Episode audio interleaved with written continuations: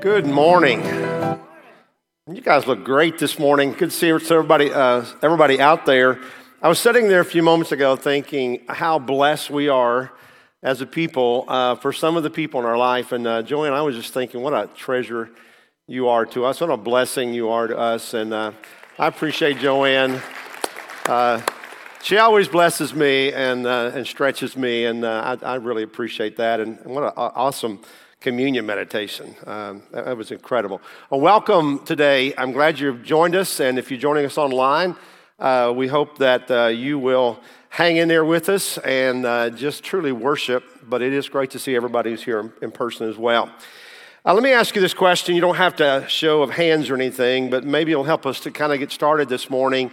The question is How many of us have had friends who were not believers that you never shared Jesus with and who are no longer in your life? Maybe you're not friends anymore or you're not close friends anymore. Maybe that person moved away or perhaps they passed away. Maybe you always planned to talk to them, you always you knew you ought to and you wondered about them, but the opportunity never really happened. Or maybe it never even occurred to you that you should talk about your faith and now it's too late. It's too late because they aren't in your life, because you're not close anymore, or because they have died and they are lost for eternity. Now, I gotta be, that's a heavy question, I know that, and we don't think about that very often, and we don't really want to think about that, to be honest with you, but to me, this is one of the most legitimate regrets that we could ever have in life. Several years ago, I heard this poem you know me, I'm not a big poetry guy, so I don't lay it on you much. But this one just sticks in my mind, and I want to share it with you a little bit uh, because it sure has uh, impacted me.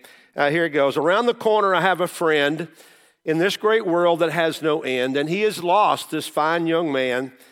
And I always plan to speak to him about God's love and Christ who came down from above and how he died on the cross to pay the sinner's debt with love. I think each day somehow I must speak to Jim. Tomorrow comes and brings its cares, clutters my days with busy affairs. Soon the day is gone, and again I vow tomorrow I must speak to Jim somehow. See, my friend is lost and he does not know the peril he risks, that he cannot go on day after day like this and die before I tell him how to give his life to Christ and receive his power. But tomorrow comes and goes, and the distance between me and Jim grows. And then one day, years and miles away, I get the message Jim died today. While I delayed, thus came the end. Jim's soul was lost, and Christ lost a potential friend. That poem bears on my mind a lot. I think of it probably more than I do any other poem for sure. But a series we began a few weeks ago, or last week actually, called No Regrets. And I introduced a question to you What if we could live our lives in such a way that when we die, we and everyone around us could say that we have no regrets? No regrets. Last week we talked specifically about life, about living life in a way, hopefully, that will allow us to live in the moment without regrets, but also at the end of the day, the end of our life, we could say we have no regrets. And the reality is that all of us could look back in our life and say, well, I would do some things differently if we had them to do over again. But I believe that by far the things that we will regret the most are the things we didn't do, the things, the paths we didn't take, the people we didn't touch. And there is no greater regret than the one that deals with a person's eternity, our own eternity or that of someone that we care about. Here's the reality of it whenever we die or whenever Christ returns, one or the other, our world will come to a screeching halt. And along with that end will come all opportunities to give our life to Jesus Christ. You see, whenever we die, we, I believe, have a conscious awareness of eternity. The person who never thinks about it, I had a, a conversation with someone I care about a few weeks ago, and I said, Do you ever think about death? He said, Nope, never think about it. And that bothered me because I'm not sure he was being truthful with me about it. But I think all of us at that point, at least, will have a conscious awareness of eternity, and we will know what our destiny will be at that point. And there will not be any further opportunities to give our life to Christ and escape hell. And I believe at that day, on that moment, there will be mountains of regret. I think there will be a terrifying regret. There are many people who will regret their lifestyle, their choices, the opportunities they may have known to know more about Christ, to hear about Him, to make a decision for Him, and the, future, the failure of maybe following through on a decision they made at some point for Christ because they would admit they have no relationship with Him. But I believe also there will be a lot of us as Christians who will have regrets as well as we see friends and loved ones that we have known and that we have had many, many opportunities with that we never took who are lost, but who have no hope and realize that we could have spared them the, the regret and the agony of hell. We could have told them about Jesus at some point, any point in life, and at least would have given them the opportunity to accept him. And you know, I, am like you, we have plenty of our excuses, believe me. We're busy, they're busy. Hey, they never asked, never thought about it, you know. They probably wouldn't have responded anyway. But the bottom line is that they are lost for eternity, and very possibly we could have prevented that. So here's the truth that we sometimes forget in the middle of life and living that God's the giver of all human life, and that with that life comes an eternal soul. It's not just the moments we spend here on this earth. Many people believe that. That's a hopeless way to live anyway.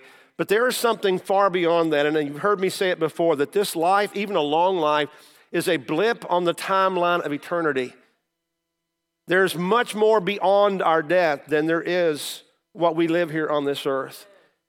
And God has given every person who is conceived a soul that is valuable. He values that. We should value that. Every person is valuable, every soul valuable, and God desperately wants them to be with Him in eternity.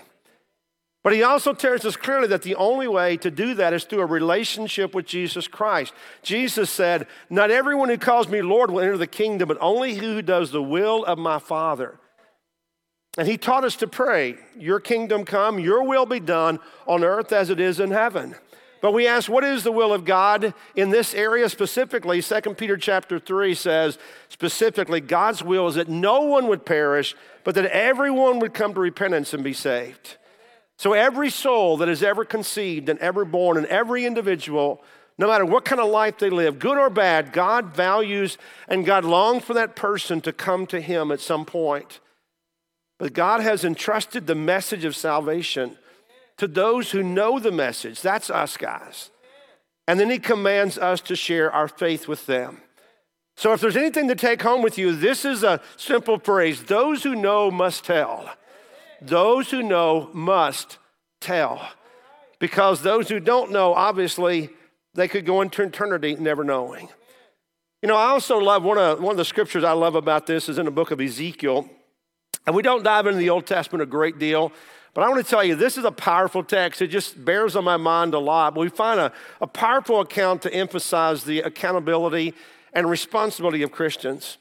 And it's kind of a, a, a mental picture. I, I, I, picture it that way uh, in that day uh, of what life was like and safety and danger. In that day, cities were walled around out uh, to protect the people from invaders. They weren't, they didn't have highways going into them like we do today. They were walled around. Only the people who lived in the city really had the right to go inside the city or around the city. And they were walled around it, and people would oftentimes work outside the safety of those walls. And so, to protect the people, they would have a system of, of watch, uh, watchmen, uh, guards. The first element of, of safety or defense was a watchman who would stand guard in a tower that was located on the wall. So, there would be the wall, and then at each corner probably would be a watchtower. And this guy was assigned this responsibility, and he was to stay alert. He was to watch the surrounding fields, the forest, and the hills for enemy movement. And the watchman was someone that was a part of them, where they were family, they were neighbors, they were community, they were known and trusted, and they had a personal interest in the safety of the city.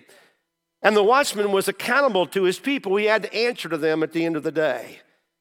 But he was to constantly be alert, he was to be uh, aware, and at the first sign of danger, he was to sound a trumpet of warning.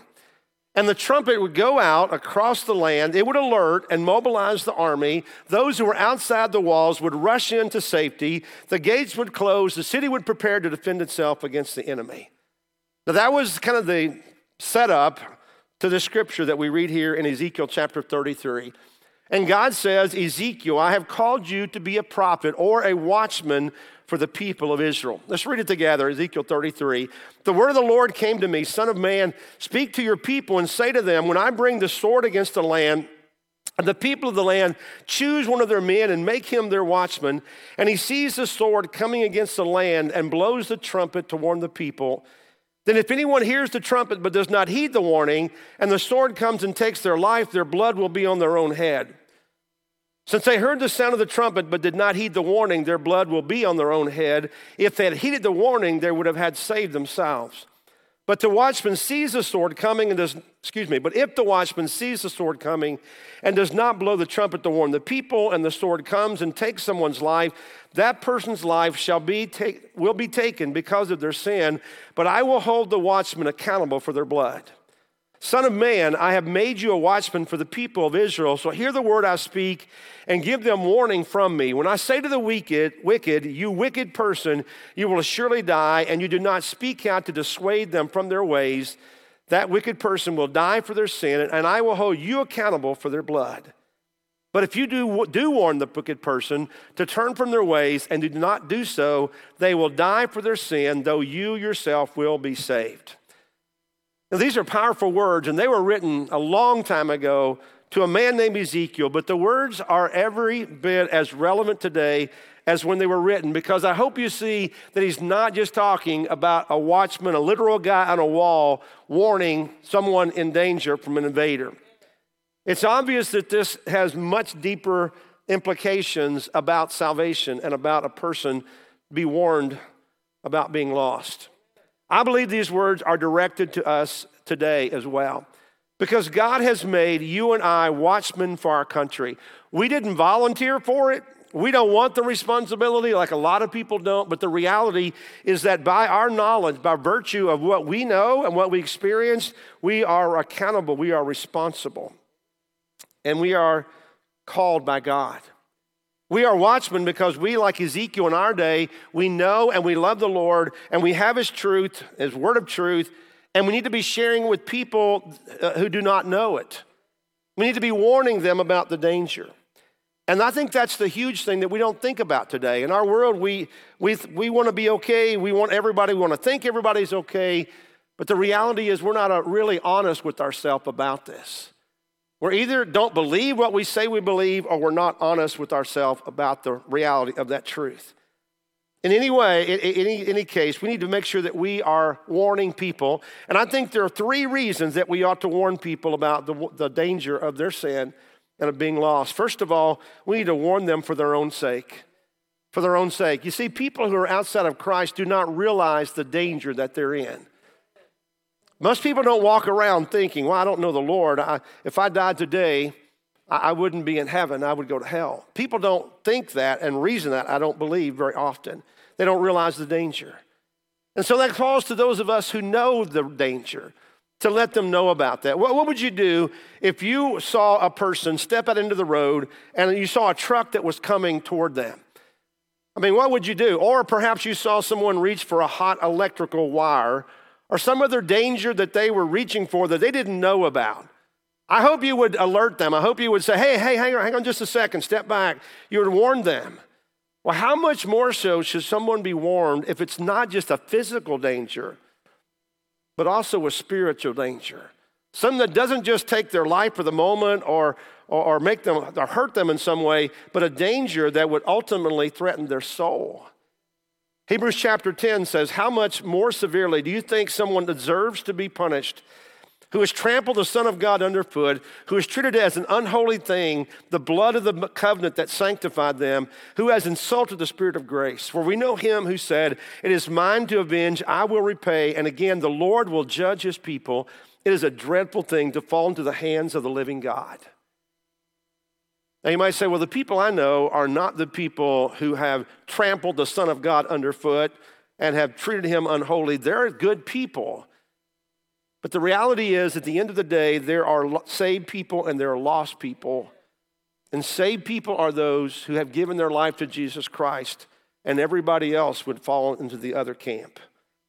And God promises that not only is He a loving God, He is a judging God and even a avenging God. See, Jesus came down with mercy and compassion, and we're living in the days, those days right now. He came to save those who are lost. He did everything he could. And the end of Jesus' life, he, like we want to be, could look back and have no regrets. No regrets. Think about that. When Jesus said, It is finished, he was saying, There is no regret. I did everything I was called to do. Everything I was asked to do, everything I knew to do, I did that.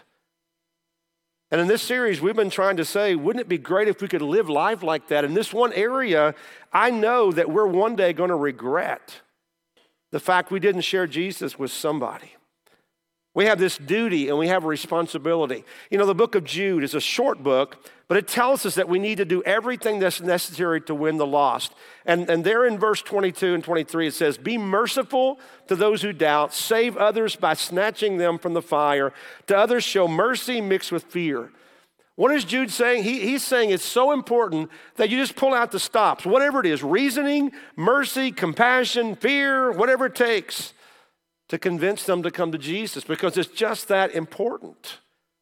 See, your friend doesn't understand the danger that they're in, and they need to be made aware. And you, by virtue of your relationship, the trust that they have in you because you know them and you care about them and they know you and the same, they trust you to hear what you have to say. And you know what? You can't determine their response. You really can't. Only they can do that. If they accept, you've gained a friend for eternity. If they refuse, at least they know. At least they know. They've heard it and they have an, uh, an, uh, an opportunity, and now they're accountable. And hopefully, at some point, they will respond. Maybe you're just planting the seed, or maybe you're nurturing the seed that somebody else planted, or maybe you're the one that helps take them across the line of faith. But everyone deserves to know. Everyone needs to know who Jesus is and get the chance to respond. Do you love your neighbor or your friend or your family member enough to share Jesus with them? We say we love people, but if we don't share this knowledge, we don't truly love them. Because I think the greatest deterrent to evangelism actually is that we don't love them enough to be honest with them. And that's difficult, I know, but it's what we're called to do. In Romans chapter 10, it says, Everyone who calls in the name of the Lord will be saved. How then can they call the one they have not believed in? And how can they believe in the one of whom they have not heard? And how can they hear without someone preaching to them? And how can anyone preach unless they are sent? As it is written, How beautiful are the feet of those who bring good news. You know, we all have this idea that if people want to know about Jesus, they'll come to church. That's where you talk about Jesus, right? But the reality is, and more so today than ever, people don't come to church like they should. Not a shattering truth for you today. People don't come to church like they should. People don't know the danger. They don't know they ought to. They don't know where they stand with God. And we know that just coming to church doesn't guarantee that somebody's going to go to heaven, right? It's a relationship with Jesus. And people come to worship because they love Jesus, because they're sold out for Him. So we need to understand that it's not just inviting people to church, it's talking about their spiritual status, their relationship with the Lord. And so we warn them for their sake. Not only do we warn them for their sake, we also warn them for Christ's sake, for his sake. Jesus summarized his mission to earth. He said, I'm going to come to seek and save the lost. He thought that was so important that he actually left up every, gave up everything in heaven, his home, his position, everything, to come here to the earth for this one purpose so we need to tell our friends the gospel for Jesus' sake, to continue his mission on, to bring him glory and honor.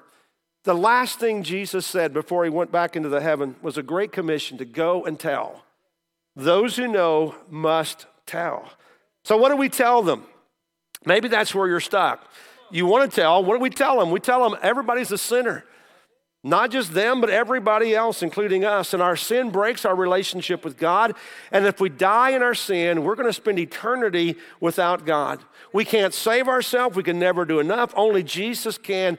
And He offers forgiveness to anyone and everyone who accepts His offer. And He invites us to come to Him, to receive the gift that He's given us, to accept Him as Savior and Lord. Then it's not just the things that we do, because there are plenty of good things that we can do, but it's knowing Jesus and having a relationship with Him. And we have to invest in them as a friend who cares. This is exactly what Zach was talking about earlier. Not that we're trying to manipulate them or sell them anything, but we're trying to give them something. And we invest in them, and then we have the conversation about Jesus, about who he is and their need for him, and we help them understand repentance, and we invite them to be baptized. Maybe you even do it. I love to see people bring a friend or a family member and baptize them, but help them to see the new life that baptism brings. And try to remember what you experienced when you gave your life to Christ and that incredible feeling of Jesus in you, and invite them and help them cross the line of faith. So we warned them for Jesus' sake because now we're on mission for Him. We're carrying the mission forward. And then, thirdly, we warn a friend for our, our own sake. And this is something that maybe you never thought about. And maybe this is what we need to learn from Ezekiel chapter 33 today our responsibility. Let me read a couple of those passages from that text again. If the watchman sees the sword coming against the land and blows a trumpet to warn the people, then if anyone hears the trumpet but does not heed the warning, and the sword comes and takes their life, their blood will be on their own head. Since they heard the sound of the trumpet but did not heed the warning, their blood will be on their own head. If they had heeded the warning, they would have saved themselves. So if the watchman is alert and he sees the danger and gives a warning, he has done his job, he is innocent of their blood. To know that the blood of all those people outside the gate is on your head, that's a burden, isn't it? But if you do your job and you sound the warning, then you are innocent of their blood. If they do not respond, their blood is on their own hands. But then he gives the other side. If the watchman fails to warn, he is guilty. But if the watchman sees a sword coming and does not blow the trumpet to warn the people, and the sword comes and rules takes someone's life, that person's life will be taken because of their sin, but I will hold the watchman accountable for their blood.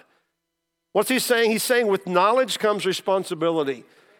If the watchman says, you know what, I don't want to draw attention to myself and get shot with an arrow by blowing the trumpet, I think I'm going to let it go and save my life and run. If he does that, everybody else that could be in danger is, is, is held to his accountability.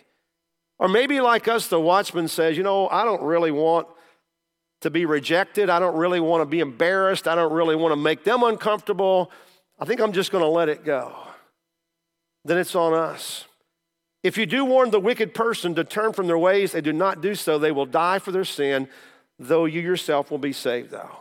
Guys, we are responsible for people's, we're not responsible for people's response to the gospel, but we are responsible for sharing it with them.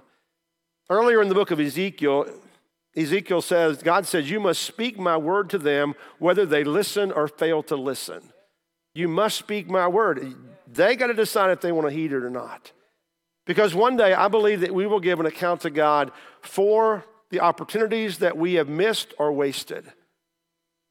And that's a burden that we ought to bear and understand. I'm not saying it's easy because I struggle with it as well maybe more than any of you guys. So I'm not preaching to you, I'm preaching to me. We all struggle with this. I think we're more concerned about what people think of us than we are about what God thinks of us. And I'm confident that one day we will regret not sharing Jesus with people. Why? Because I have this gnawing feeling that one day the people that we know and the people that we could have shared Jesus with will look at us as we stand before the judgment throne of God. They're going to look at us. And I'm afraid that they might even be angry with us, that they are lost and we are saved, and we could have stopped that. That bears on us, and it should bear on every one of us. James chapter 5 says, Whoever turns a sinner from the error of their ways will save them from death and cover over a multitude of sins definitely their sins. And I think that may even speak to ours as well. Not that we're saved by sharing our faith, but it's a responsibility that we have. It is part of faithfully living out the mission of Jesus Christ. Not only is that, sharing is also one of our values here at Journey Church. We have three values, three main values connecting, growing, and sharing. And sharing is a result of the other two values in our life. As we connect with Jesus and the body of Christ and we grow in our faith, sharing should become natural. But it's something, to be honest, that we're not very good at in our church. We need to work on this. But unfortunately, many believers will never share their faith with anyone. And I'm convinced that one day they will regret it. one day they'll regret it. And so, one of the areas that I, want us to think about and pray about is if we are going to have no regrets at the end of our life, who are the people in our life that we ought to be sharing with?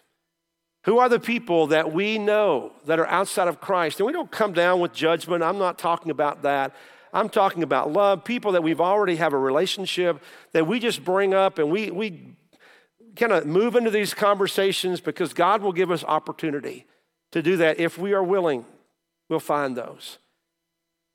So that we'll know that we have done everything we could to have helped this person come to know Jesus. Heard a story about a famous surgeon, and uh, he was so successful. He was a, a heart surgeon. And interns would come from all around to watch this guy operate, you know, kind of observe from, from up high. And, and one day, after an open heart surgery, a medical student came in and, and they asked this doctor, surgeon, uh, they said, I noticed that when you tied your stitches, that you would tie three knots in every stitch. Three knots. They say, you know, we're taught in medical school that one knot is enough, that you need to get in there, get it tied off, get out as soon as possible. But they said, why did you waste your critical time tying three knots in every stitch? And the surgeon replied to them, You are right. You are taught, taught one knot is, is enough, and normally it is. But when you're working on the heart, it's one of the most vulnerable and important organs of the body. And he said, At the end of the day, I'm going to look back and I'm going to think uh, how, how tense that was. I'm going to be exhausted and I'm going to go to sleep. And in my sleep, I'm going to replay every action of the surgery in my mind. He says, Suddenly, I'm going to wake up in the middle of the night and I'm going to wonder, Did I tie every stitch really well? Did I, did I tie that critical stitch that might make the difference between life and death? Will this person have a rupture in his heart? And then I'll remember, no, wait, you know, I have a habit of tying not just one, not two, but even three knots in every stitch. And then I will go back to sleep knowing that I've done everything possible that I could have done to save his life. And so if anything happens, I'll know it's not my fault. And I would hope that we would have that kind of confidence one day when we stand before our Lord and knowing that we've done everything possible to lead other people to Jesus Christ. Not only for their sake, because they need Jesus, not only for Christ's sake, because he gave his life for this mission, but also for our own sake, that we will never, ever have regrets. So, my challenge to you this morning is twofold. First of all, if you are here and you have never given your life to Christ, it's a clear picture of the importance of that. And today is the day of salvation. I'm going to be down front here, I'd love to talk to you about taking your first or your next step for Jesus Christ on your journey. Or maybe you're here as a Christian, and, and most of us are, and we know people in our life that we need to talk to, no doubt about it. People that we need to pray for, that God would open their heart, that God would give us opportunities for that. And sometimes it takes a while. We got to trust God to give us that opportunity. But when He does, are you ready? And will you take it? Or will you build a relationship with someone, maybe even to create that opportunity to be able to share Jesus with them, knowing that you may be the difference between their eternity in hell and their eternity in heaven? The stakes are just that high. Let's go to God in prayer. Father, we just come this morning, and Lord, uh, we know that all of us feel insignificant, all of us feel unprepared. God, all of us feel like we're inadequate in a lot of areas, but probably in this one more than anything. For that, Father, for those of us who are serious about our faith, we understand the importance. We know what it's about. We know that when we gave our life to Christ, we went from death to life. And God, we know that one day we're going to stand before you and we're going to be judged, not just on our goodness and our actions, but more, most importantly, on do we know Jesus? And have we given our life to Him? And Father, all of us undoubtedly know people in, in our in, uh, sphere of influence that we need to talk to, that we need to at least share for, for their sake, for your sake, for our sake. And Lord, I pray you would challenge us.